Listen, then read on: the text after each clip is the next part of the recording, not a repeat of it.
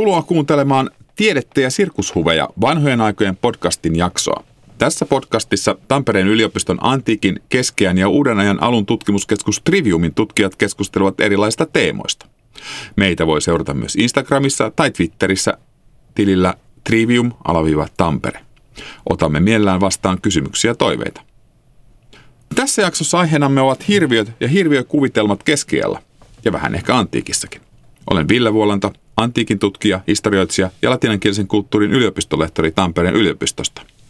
Kanssani keskustelemassa on Triviumin tutkija Miikka Tamminen, joka on keskeinen tutkija ja erikoistunut ristiretkin ristiretki aikaan ja nyt erityisesti hirviöiden kulttuurihistoriaan. Hei. Aivan alkuun on heti kysyttävä, miten hirviö oikein määritellään? Kenestä ja mistä oikein puhumme, kun puhumme hirviöistä? Niin, hyvä kysymys ja valtavan laaja. Keskiajalla uskottiin maailmassa olevan monenlaisia hirviöitä. Itse olen käyttänyt hirviö- ja hirviömäinen termejä tutkimuksessani latinan kielen sanoista monstrum ja monstruosuus. Mutta suomen kielen sanat hirviö ja hirviömäinen ovat ehkä vähän yksiulotteisempia ja selkeän kielteisiä, ehkä kielteisempiä kuin nämä latinan termit. Hirviöistä ja hirviömäisyyksistä puhuttiin keskellä monissa asiayhteyksissä – Muun muassa tietyt eläimet olivat hirviömäisiä, tietyt ihmiset, ihmisrodut, ihmisten ja eläinten risteymät, kasvit ja kivet, synnynnäisesti epämuodostuneet lapset ja niin edespäin. Monstrum-sana tarkoittaa siis hirviön lisäksi ennettä tai merkkiä. Minun kannalta tämä kuulostaa aika tutulta. Roomalaiset jo ajattelivat tällä lailla. Eli monstrum on toisaalta ennusmerkki, toisaalta hirviö, jotka siis olivat Jumalalta tulevia merkkejä, ennustuksia lähtökohtaisesti. Tässäkö on myös esimerkki siitä, miten kristinusko jatkaa antiikin perintöä? Joo, joo, kyllä. Itse asiassa monet keskeään hirviökäsitykset periytyvät antiikista, kuten monet muutkin uskomukset. Antiikin auktoreita on tästäkin kiittäminen. Keskeään käsityksiin vaikutti varsinkin Plinius vanhemman ja Solinuksen – kirjoitukset hirviöistä. Tietysti jo kreikkalaiset Ktesias Knidoslainen ja Megastenes olivat jo aiemmin kirjoittaneet hirviöistä ja, ja mainitsevat Herodotos ja Aristoteleskin joitain hirviöitä. Eli osittain tässä on kyse samasta asiasta kuin antiikissa, mutta keskellä hirviöt sitten myös lisääntyivät ja sekaantuivat ja sotkeutuivat. Niillä oli monenlaisia erilaisia merkityksiä ja niihin liitettiin ää, erilaista kristillistä symboliikkaa. Siis hirviöt sekaantuivat toisiinsa ja lisääntyivät keskenään ja myös ihmisten mielissä. No, epämuodostuneiden lasten tai epämuodostuneen eläimenkin sitten syntymä, niin tämä nyt oli sitten samalla hirviön syntymä. Eli, eli ymmärrettiin tällä lailla niin kuin varoitukseksi Jumalilta. Antiikissa tämmöisen enteen saaminen tai, tai epämuodostuneen kohtaaminen vaati lepytysriittejä ja uhreja. Mites keskiellä? No ainakaan ei eläinuhreja. Ei, ei. Sama traditio jatkui tietyllä tapaa, vaikka nämä aikakaudet tässä vaihtuivat. Eli roomalaisilta peritty käsitys hirviöiden enteellisyydestä pysyi myös keskiajalla. Ja varsinkin nämä hirviömäiset syntymät, siis eläinten tai ihmislasten synnynnäiset epämuodostumat tulkittiin enteiksi, merkeiksi tai Jumalan eri, erityisiksi viesteiksi. Vaikkapa Ravennan hirviö on kuuluisa tapaus 1500-luvun alusta. Ravennassa tai, tai sitten mahdollisesti Firenzessä syntyneestä lapsesta nousi ää, valtava kohu. Ja vastasyntyneellä oli, oli erilaisia epämuodostumia ja näitä kuvailtiin kronikoissa ja puupiirroksissa tarkasti. Ravennan hirviöllä väitettiin olevan sarvi päässä ja yksi linnun jalka, lepakon siivet ja silmä polvessa. Ja, ja kaiken kukkuraksi tämä hirviö oli vielä hermafrodiitti. Ja näitä lapsen piirteitä tulkittiin monin tavoin. Katsottiin, että, että tämä oli hirviömäinen enne, joka yhdistettiin moniin aikakauden konflikteihin. Muun muassa paavivallan vastustajat kytkivät lapsen paaveihin ja italialaisten paheisiin. Ja sitten vuonna 1512 ranskalaiset joukot hyökkäsivät Ravennaan ja, ja suorittivat kaupungissa verilöylyn, jonka jälkeen vastasyntynyt hirviö yhdistettiin tähän Ravennan tuhoon, josta siis tämä lapsi olisi ollut ennen. Mutta näistä lepytysriiteistä ehkä, ehkä tämmöinen keskiaikainen vastine antiikin lepytysriiteille voisi olla katumus ja rippi, eli syntien tunnustaminen ja katumusharjoitusten tekeminen. Monet keskeään kronikoitsijat totesivat, että ihmiset eivät useinkaan ymmärtäneet ajoissa hirviöiden välittämiä viestejä, eikä, eikä tämä katumus tullut ajoissa. Näin myös Ravenan tapauksessa, jossa vasta kaupungin tuhon jälkeen ymmärrettiin, mistä hirvi oli varoittanut. Eli, eli hirviö saattoi olla tämmöinen hyvinkin tavallaan ihan niin kuin tavallinen ihminen ikään kuin, jolla vaan oli joku, joku erityinen piirre. Eli oikeastaan ehkä, ehkä kääpiöt ja jättiläiset, näitähän joka tapauksessa sitten myös ajateltiin ole, olleen olemassa tai olevan olemassa. Ja, ja vielä oma, oma suosikki on nämä 1500-luvun kartat, Mercatorin Orteliuksen kartat, joissa esimerkiksi pohjois navalla saattoi lukea, että Pygmei hig habitant, täällä asuu pyg, pygmejä, siis kääpiöitä. Mistä nämä ajatukset oikein lähtivät liikkeelle? Joo, jättiläisiä uskottiin todella laajalti keskiajalla ja vielä uuden ajan alussakin, että muun muassa konkistadorit ja tutkimusretkeilijät pyrkivät löytämään jättiläisiä uudesta maailmasta jostain päin Amerikkoja. Ja Hernan Cortes löysi jättiläisen reisiluun Azteekkien mailta, jonka lähti laivalla Karle viidennelle lahjaksi. Tämä luu on harmi kyllä kadonnut, mutta sen epäilän olleen mammutin tai mastodontin luu. Jättiläisiin uskottiin vankasti, sillä nämä mainitaan varhaisissa raamatun käännöksissä. Siellä sanotaan, että siihen aikaan maan päällä liikkui jättiläisiä. Jättiläiset olivat, olivat sellaisia hirviöitä tämän raamatun todistuksen vaikutuksesta, että, että näiden avulla voitiin vakuuttaa epäilijät myös muiden hirviöiden olemassaolosta. Eli kääpiöt sitten menivät tähän samaan, tai pygmit menivät tähän samaan kategoriaan. Joo, tavallaan pygmejä ei raamatussa mainita, mutta pykmitkin ovat peräisin antiikista. Ja antiikin auktorit kertovat, että pykmit kävivät päättymätöntä sotaa kurkia vastaan. Ja näissä legendoissa lintujen ja pykmien erimielisyyksille annetaan useita syitä. Kurkien kerrotaan ää, mieltyneen pykmien veren makuun, ja, ja pykmien taas kerrotaan käyvän rikkomassa keväisin kurkien munia. Mutta, mutta siis näillä kurjilla ja pykmeillä oli tämmöinen jatkuva sotatila käynnissä – ja, ja näistä tarinoista sitten näyttää syntyneen keskiajalla myös uusi hirviörotu, eli kurkimiesten rotu. Ja nämä hirviöt oli kurkipäisiä, joilla oli kurjen kaula ja kurjen pää, mutta muuten niillä oli ihmisruumis. Ja kurkimiesten rotu asui paikassa nimeltä Krippiä tai Akrippiä. Näillä oli hienot talot ja hienot vaatteet, mutta, mutta kurkimiehet olivat myös tyrannimaisia ja murhanhimoisia hirviöitä. Kartoissa jättiläisiä pykmejä ja muita hirviöitä voitiin usein sijoittaa kaukaisiin tuntemattomiin paikkoihin, kuten pohjois tai vielä yleisemmin sitten Aasiaan tai Afrikkaan. No, tunnetaanko me muuten, että missä tämä grippia tai agrippia oli? Ei, ei tiedetä. Voi sääli. No, keskiaikalta kartoilta löytyy myös koiranpäitä ja muita kummallisuuksia, siis koiranpäisiä ihmisiä tai hahmoja ja sitten ihmisiä, jotka sattuvat nostaa valtavan toisen jalkansa auringonvarjoiksi päänsä päälle. Antiikissa koiranpäiset asutettiin usein Intiaan, mutta aika monet muut hirviökansat taisivat elää eteläisellä alueella, jotka jo antiikin ajasta alkaen oli ajateltu täysin elämään soveltumattomaksi niin kuin normaaleille ihmisille kuumuutensa takia. Joo, tämä kreikkalainen Ktesias sijoitti koirapäät, eli, eli suomeksi koirankuonolaiset Intiaan – mutta sitten keskellä näitä löytyy vähän sieltä ja täältä. Adam Premeniläinen muun muassa uskoi, että koirankuonolaiset ja amazonit asuivat Pohjolassa, Ruotsista itään, eli kaiketi Suomessa. Fair enough. Mm. Ja, ja varjojalat, Skiopodes-rotu, nämä, nämä olivat tosiaan näitä yksijalkaisia hirviöitä, jotka usein asetettiin, asetettiin Afrikkaan tai sitten Intiaan asumaan, missä oli niin kuuma, että piti välillä lepäillä selällään maassa ja varjostaa auringonvaloa yhdellä isolla jalalla.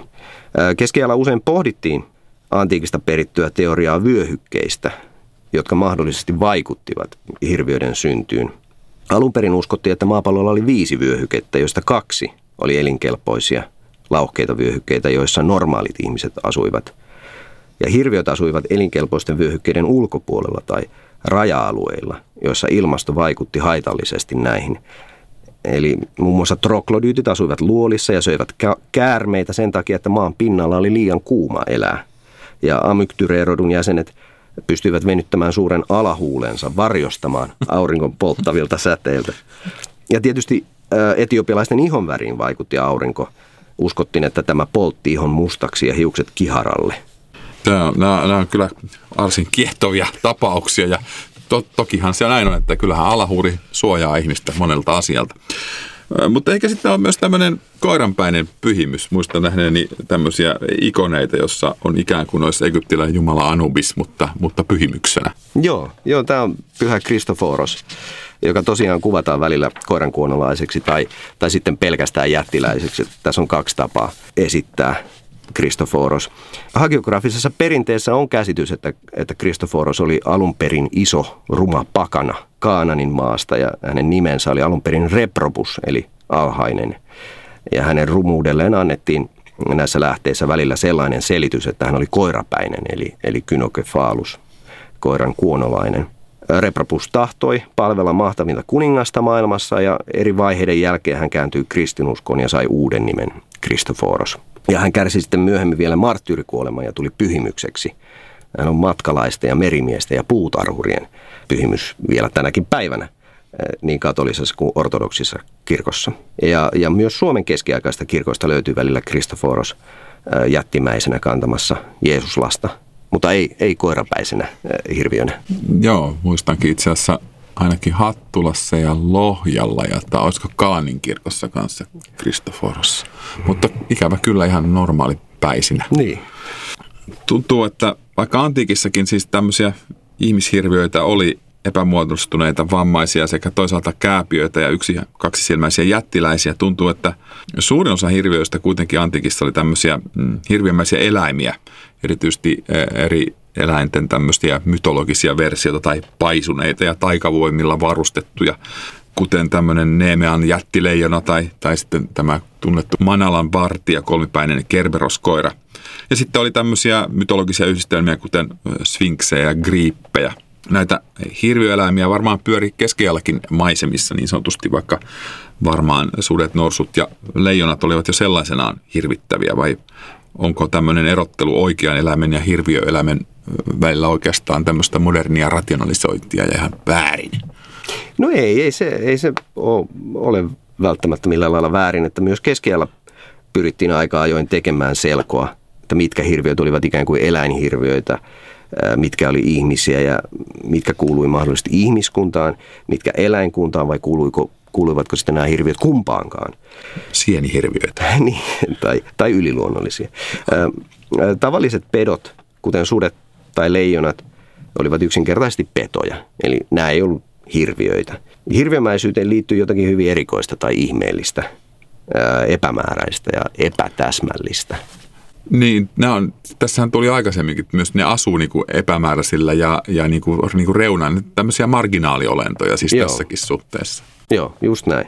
Että, että tutut pedot oli eläimiä ja sitten eurooppalaisille eksoottisetkin eläimet, krokotiilit ja norsut ynnä muut, niin ne oli myös eläimiä. Niillä saattoi olla tämmöisiä hirviömäisiä piirteitä, mutta, mutta ne eivät olleet hirviöitä. Hirviöillä saattoi olla tavanomaisten petojen ominaisuuksia tai vaikkapa osia. Esimerkiksi mantikora on tämmöinen ö, petomainen monenlajin yhdistelmä, jolla oli ihmisen pää ja kasvot, kuvituksessa usein hattu päässä. Sitten oli kolme hammasrivistöä, oli leijonan ruumis – ja skorpionin häntä sekä piikki. Mantikoralla oli myös huilumainen ääni ja pitkä loikka ja se piti ihmislihan mausta. Sympaattinen kaveri. Toi hattu kiinnittää huomiota. Tiedetäänkö millainen hattu? Usein se oli myssy päässä. Ihan vaan myssy. Juu. Pipa. Mantikorasta tästä kyllä tulee muutenkin mieleen nämä antiikin sekasikiot. Todellakin antiikissa tietysti näitä klassikkoja on kentaurit, jossa esimerkiksi yhdistyy ihmiset ja hevoset, monipäinen skylla tai sitten tämmöinen Lernan hydra, joka oli tämmöinen vesikäärme, ihmis sekasikio, monipäinen vesikäärme, jolla oli monta ihmisen kasvaa. Tai sitten kimera, joka usein kuvataan leijonan ja vuohen, joskus myös, myös käärmeen leijonan ja vuohen sekasikiona, joka hengitti liekkejä. Ja sitten hän oli näitä harpyjoita, jotka oli naispäisiä, siivekkäitä ja kokukyntisiä ää, lintuja. Aika usein näihin hirveihin tuntuu liittyvän käärmehahmoja ja sitten tämmöinen ää, toiseuden uhka. Oliko näin myös keskellä vai jäivätkö nämä tämmöiset pois muodista? Ei, kyllä, kyllä nämä, näistä suurin osa pysyy muodissa ja näihinkin liittyy juuri tämä vierauden ja toiseuden uhka. Ja sitten nämä hirviöt oikeastaan vaan lisääntyivät. Ja monenlaiset sekasikiöt ja hybridit oli, oli hyvin suosittuja. Oli sekä hybridiyksilöitä, joita tavattiin aina silloin tällöin, kuten, kuten tällaisia sian ja ihmisen sekoituksia, tai kissan ja ihmisen, tai käärmeen ja ihmisen, tai sitten kokonaisia hybridirotuja, kuten hevospäät ja koirankuonolaiset.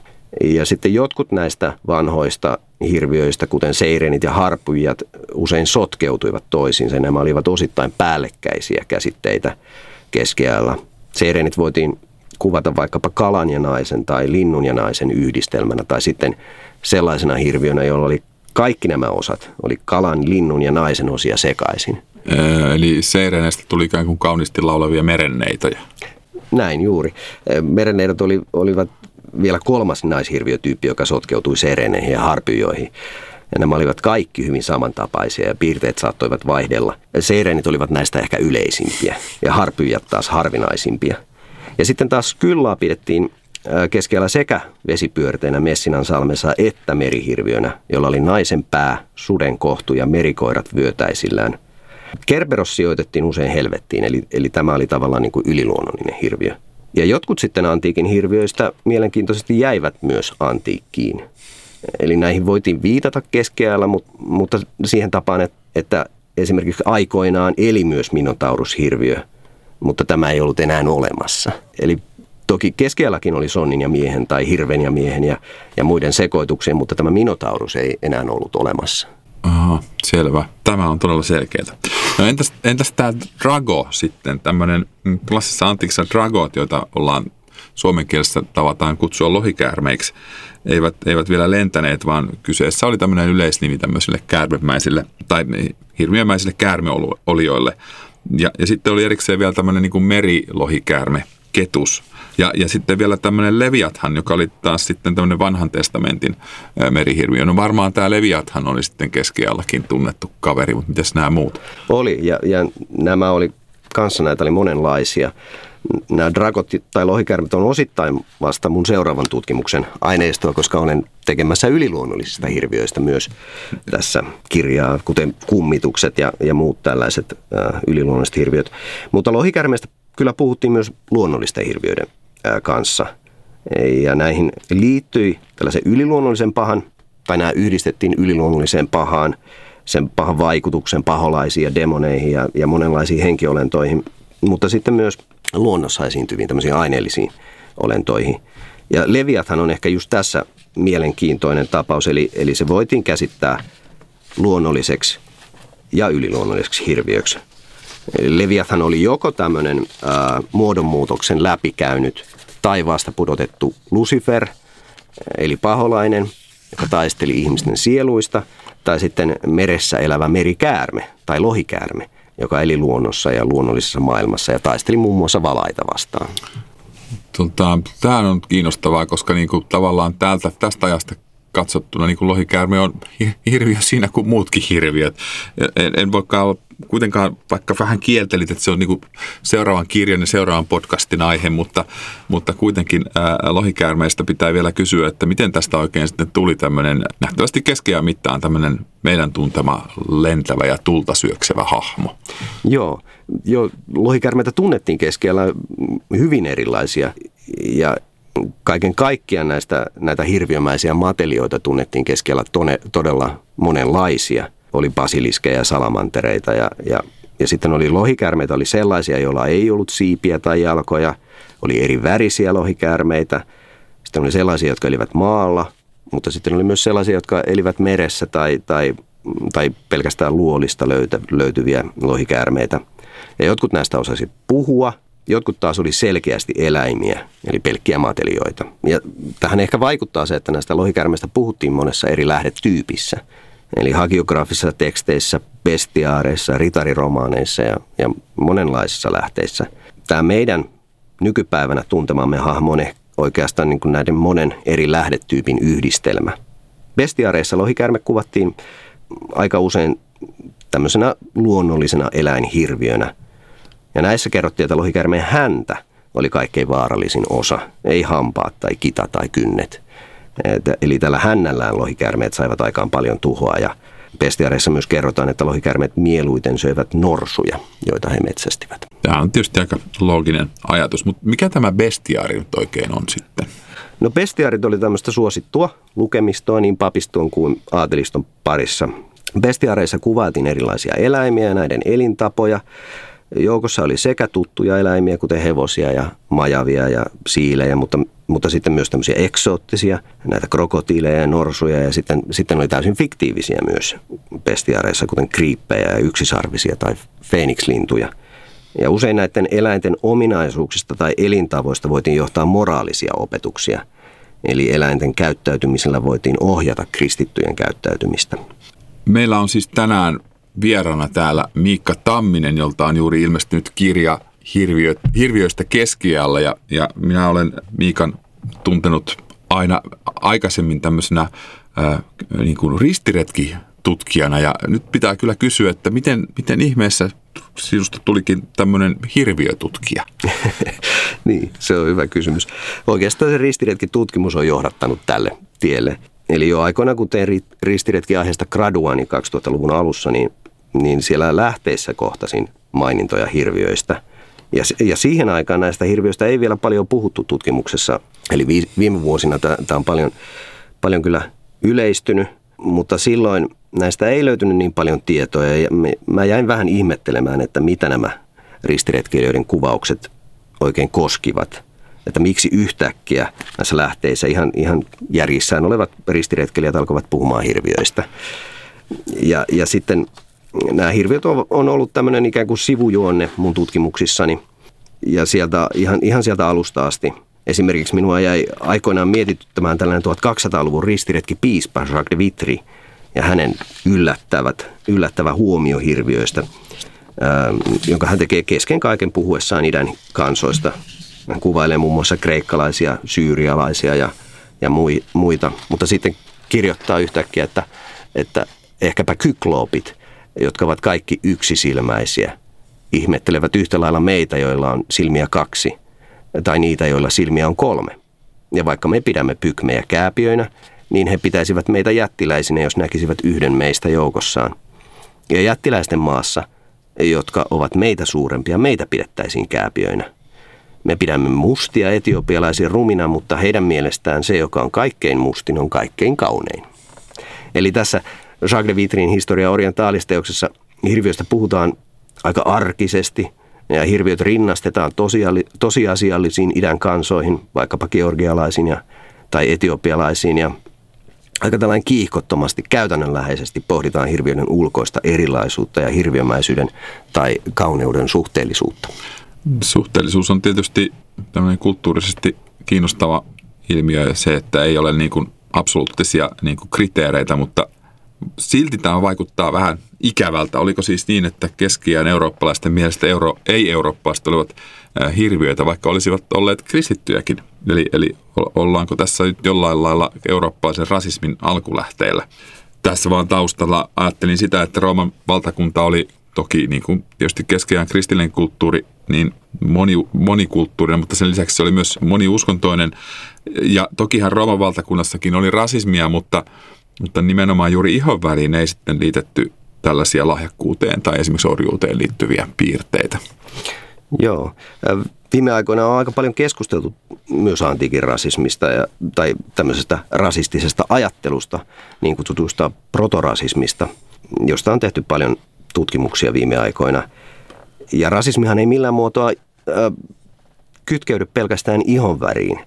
Tämä mun mielestä ehkä korostuu joskus nykykeskustelussa liikaa. Mm. En ajattele niin, että keskellä oltaisiin jotenkin e- erityisesti eurooppalaisen rasismin alkulähteillä, vaan ehkä paremminkin niin, että keskellä monet, monet rasistisen ajattelun muodot kehittyivät. Eli mielestäni tässä on paljon pidemmästä jatkumusta kyse. Eli, eli tässä suhteessa keskiaika, tässäkään suhteessa keskiaika ei ollut pimeä, vaan varsin valistunut niin. Näin, näin, juuri, näin juuri. Eli nämä eurooppalaisen rasismin juuret on, on, on pitkät ja kierrot ja syvällä maanosan historiassa. Tietysti tässä on ollut lukuisia murroksia ja aikakausista johtuvia tämmöisiä muutoksia ajattelutavoissa. Mutta kyllä antiikin perintö on tässäkin pohjana. Rasistiseen ajatteluun liittyy usein jonkinlaista pseudotieteellistä ajattelua, E, eli on omaksuttu jokin teoria, joka selittää erilaisuutta niin, että tähän voidaan suhtautua hyvin kielteisesti. Vaikka niin, että ilmaston uskottiin vaikuttavan ihmisten ulkomuotoon ja luonteen piirteisiin. Ja tämähän on antiikin ajan keksintö, jota sitten keskiajalla vaan kehitellään lisää. Ja ajatellaan esimerkiksi niin, että ilmaston vaikutus on niin merkittävä, että se vaikuttaa ihmisten nestetasapainoon, eli veren, keltaisen sapen, mustan sapen ja liman väliseen tasapainoon, joka taas vaikuttaa ihmisten luonteenpiirteisiin. Ja näin voidaan selittää erilaisuutta hyvin negatiivisesti. Esim. niin, että koska etiopialaiset asuivat kuumalla vyöhykkeellä, perusnesteiden tasapaino järkkyi ja tämän vuoksi tämä niin kuin hai, vaikutti haitallisesti kaikkiin siellä eläviin ja, ja tätä vaikutusta ei, ei voinut myöskään mitenkään välttää. Se oli synnynnäistä, muuttumatonta ja teki ihmisistä alempiarvoisia. Näin selitettiin se, miksi afrikkalaiset olivat mustia, mutta myös säikkyjä tai oikullisia ja miksi gallialaiset olivat raivokkaita, mutta kuitenkin ihan älykkäitä. Olin itse ajatellut, että esimerkiksi ihonvärin taustalla olisi ollut se, että Rooman valtakunnan kauppayhteyksien katkeamisen jälkeen yhteydet Etiopien olivat keskiajalla myös katkenneet, eli, eli, eli sen takia ihonväri väri ruvettiin sitten kiinnittämään huomiota. Joo, se, se varmasti vaikutti asenteisiin, että nämä yhteydet Etiopiaan heikkenivät. Mutta sitten taas toisaalta ehkä tässä on hyvä huomioida myös kristinuskon vaikutus keskiaikaiseen ajatteluun. Eli, eli kristinusko osin myös lisäsi suvaitsevaisuutta siinä mielessä, että kaikki kansat ja kaikki otukset, jotka olivat rationaalisia, joilla oli kuolematon sielu, piti tavoittaa e, ja ottaa mukaan kristikuntaan, eli käännyttää. Eli kristinusko oli tässä tavallaan tämmöinen universaali usko ja pelastus kuului kaikille. Ja tämä myös selittää sen, että miten pyhän Kristoforoksen legendaa, että, että miten siis hirviö pakanasta pystyy tulemaan kristitty pyhimys. Tai sitten tätä Jacques de Vitrin myönteistä asennetta hirviöihin. Eli, eli tämä ulkonäkö ei sinänsä ollut tässä se olennainen kysymys. Eli tästä päästään sitten kysymään tai miettimään sitä, että miten, mikä oli sitten hirviöiden asema tämmöisessä keskeidän ajattelussa tai, tai teologiassa tai kirkon opetuksessa. Me jo puhuttiin lohikärveistä, mulle tuli siitä mieleen tuo Johanneksen ilmestyksessä mainittu seitsemänpäinen, kymmensarvinen äh, lohikäärme, joka taistelee sitten arkkienkeli Mikaelia ja hänen joukkojen vastaan. Eli tässä kai kyseessä itse paholainen. Äh, mutta olivatko siis hirviöt ylipäänsä niin pahan palveluksessa keskiajalla? Toki jo Kristoforos mainittiin, mutta näitä nämä kimerat esimerkiksi tai mm. tämmöiset. Joo, kyllä hirviöllä oli merkitystä teologiassakin, mutta, mutta ne ei suinkaan aina olleet pahan palveluksessa. Ja tässä sitten taas se ero luonnollisen ja yliluonnollisen hirviön välillä on aika tärkeä. Eli, eli monet näistä yliluonnollisista hirviöistä yhdistettiin selkeästi pahaan, pahuuteen tai, tai sitten paholaiseen, kun taas sitten luonnolliset hirviöt, niin nämä olivat osi, itse asiassa niin kuin osa Jumalan suunnitelmaa. Ne olivat osa luontoa, eivätkä ne ole välttämättä pahoja millään lailla. Ja sitten osa näistä hirviöistä oli myös täysin harmittomia, vaan, vaan niin kuin hieman outoja, kuten, kuten astomit. Eli, eli nämä omenan haistelijat, jotka oli, oli hirviöitä, joilla ei ollut suuta lainkaan. Ja, ja siitä syystä ne ei sitten pystynyt syömään eikä puhumaan, mutta, mutta he pysyivät elossa nuuhkimalla omenia. No hieman outoja siis. Eli tota, näitä hirviöitä ei koskaan ö, kuvata mitenkään negatiivisessa valossa tai pahoina, vaan, vaan hyvin sympaattisina hirviöinä. Teologiassa luonnollisella hirviöllä oli, oli merkitystä ja välillä pohdittiin paljonkin tätä hirviöiden alkuperää ja, ja hirveiden tarkoitusta, että miksi Jumala oli luonut nämä. Teologisissa pohdinnoissa hirviöt usein liitettiin Kainiin tai Haamiin ja joskus myös Nimrodiin.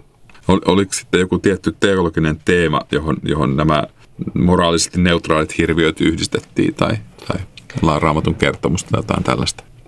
No näissä tietysti juuri tähän Kainiin tai Haamiin voitiin, voitiin liittää siinä mielessä, että selitettiin sitä kautta, että, että nämä olivat tämmöisiä ää, syntisiä, joihin, jotka selitti hirviöiden alkuperää, mutta ehkä näistä yksittäisistä hirviöistä ää, teologisesti eniten merkitystä oli Antipodes-rodulla, eli vastajalkaisilla hirviöillä, joiden uskottiin elävän maapallon toisella puolella, eli astelevan tavalla niin kuin jalat vastakkaisella puolella täällä eläviin – elävien jalkoihin.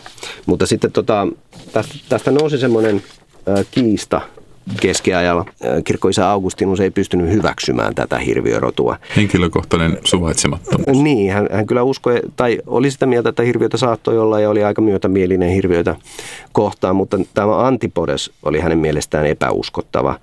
Hän, hän ajatteli, että maapallon toisella puolella ei välttämättä asuisi ketään. Augustinus uskoi, että oli tieteellisesti osoitettavissa, että maa oli pallon muotoinen ja tämä oli ihan niin kuin fine, mutta tämä ei tarkoittanut, että maapallon toisella puolella olisi maata tai siellä olisi asukkaita, koska tämä oli sitten teologisesti ongelmallista. Koska miten ihmiset olisi päätynyt tämän loputtoman valtameren yli maapallon toiselle puolelle, kun kaikki ihmiset ja, ja hirviörodut olivat polveutuneet ensimmäistä ihmisestä, eli, eli Aadamista. Ja sitten tässä oli teologisesti myös toinen ongelma, eli, eli miten sitten nämä vastajalkaiset, jotka asuisivat siellä maapallon toisella puolella, niin hyötyisi Kristuksen kuolemasta, kun Kristus oli kuollut kaikkien puolesta ja, ja sitten nämä vastajalkaiset siellä maapallon toisella puolella ei tulisi koskaan kuulemaan Kristuksesta. Eli, eli tämän takia kirkkoisat ja Rooman kirkko otti, otti kielteisen kannan juuri tätä hirviörotua kohtaan ja, ja, ja sitten tästä tämmöinen harmittomampi tulkinta tästä rodusta oli, oli tulkita tämä kirjaimellisesti vastajalkaisena, eli, eli tämä rotu voitiin keskellä kuvata sillä lailla, että, että nämä rodun edustajat olivat hirviömäisiä siitä syystä, että heillä oli jalkaterät vastakkaisella puolella ruumista. Eli he, heillä oli muuten, oli muuten normaalia, mutta jalat oli väärinpäin. Tämä on aivan selkeä. Näistä kaukaisista kansoista ja näistä tulee mieleen tämmöinen äh, historioitsijana on törmännyt jonkun kerran tähän pappi tai presbytööri Johannekseen, joka kai jotenkin kanssa liittyy näihin hirviöihin. Mikä tämä Prester John tai Johannes oikein Joo. on? Papi Johannes on kyllä, on kyllä mielenkiintoinen hahmo ja, ja hänellä on merkitystä myös näiden hirviöiden maailmassa. Ja, ja Pappi Johanneksella oli vaikutusta maailmanhistoriaan ja myös maailman politiikka, vaikka hän ei ollut todellinen, todellinen henkilö. Eli keskellä uskottiin, että Intiassa tai Intioissa – oli hallitsijana kristitty kuningas, joka oli myös pappi, eli pappiskuningas, ja hänen nimensä oli Johannes. Ja täällä Johanneksen valtakunnassa eli monet näistä hirviömäistä roduista. Ja siellä, siellä papin maassa hirviöt eli sulassa sovussa hänen valtansa alla ja, ja joskus näiden hirviöiden kerrottiin siellä olevan myös hyviä kristittyjä. Uskomus pappi Johanneksen oli monenlaisen tämmöisen sekaannuksen ja, ja sotkun lopputulosta ja siihen on vaikuttanut monet varhaiskristilliset traditiot, kuten Itämaan tietäjät ja apostoli Tuomaksen matkat. Ja sitten tärkeimpänä tähän on vaikuttanut tämmöinen 1100-luvulla kierrellyt kirje, niin kutsuttu pappi Johanneksen kirje, jossa kuvaillaan paljon tätä papin valtakuntaa. Ja tämä on hyvin arvotuksellinen historiallinen lähde. Sitä on tutkittu paljon ja, ja erilaisia teorioita on esitetty siitä.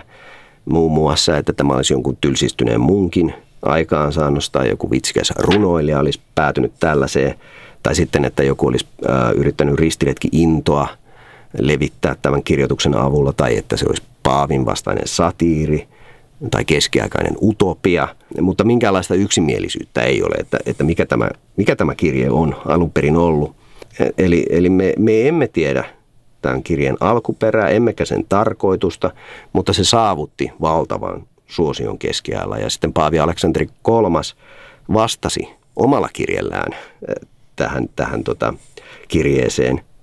Ja, ja sitten tästä kirjeestä on, on syntynyt erilaisia versioita keskeään kuluessa.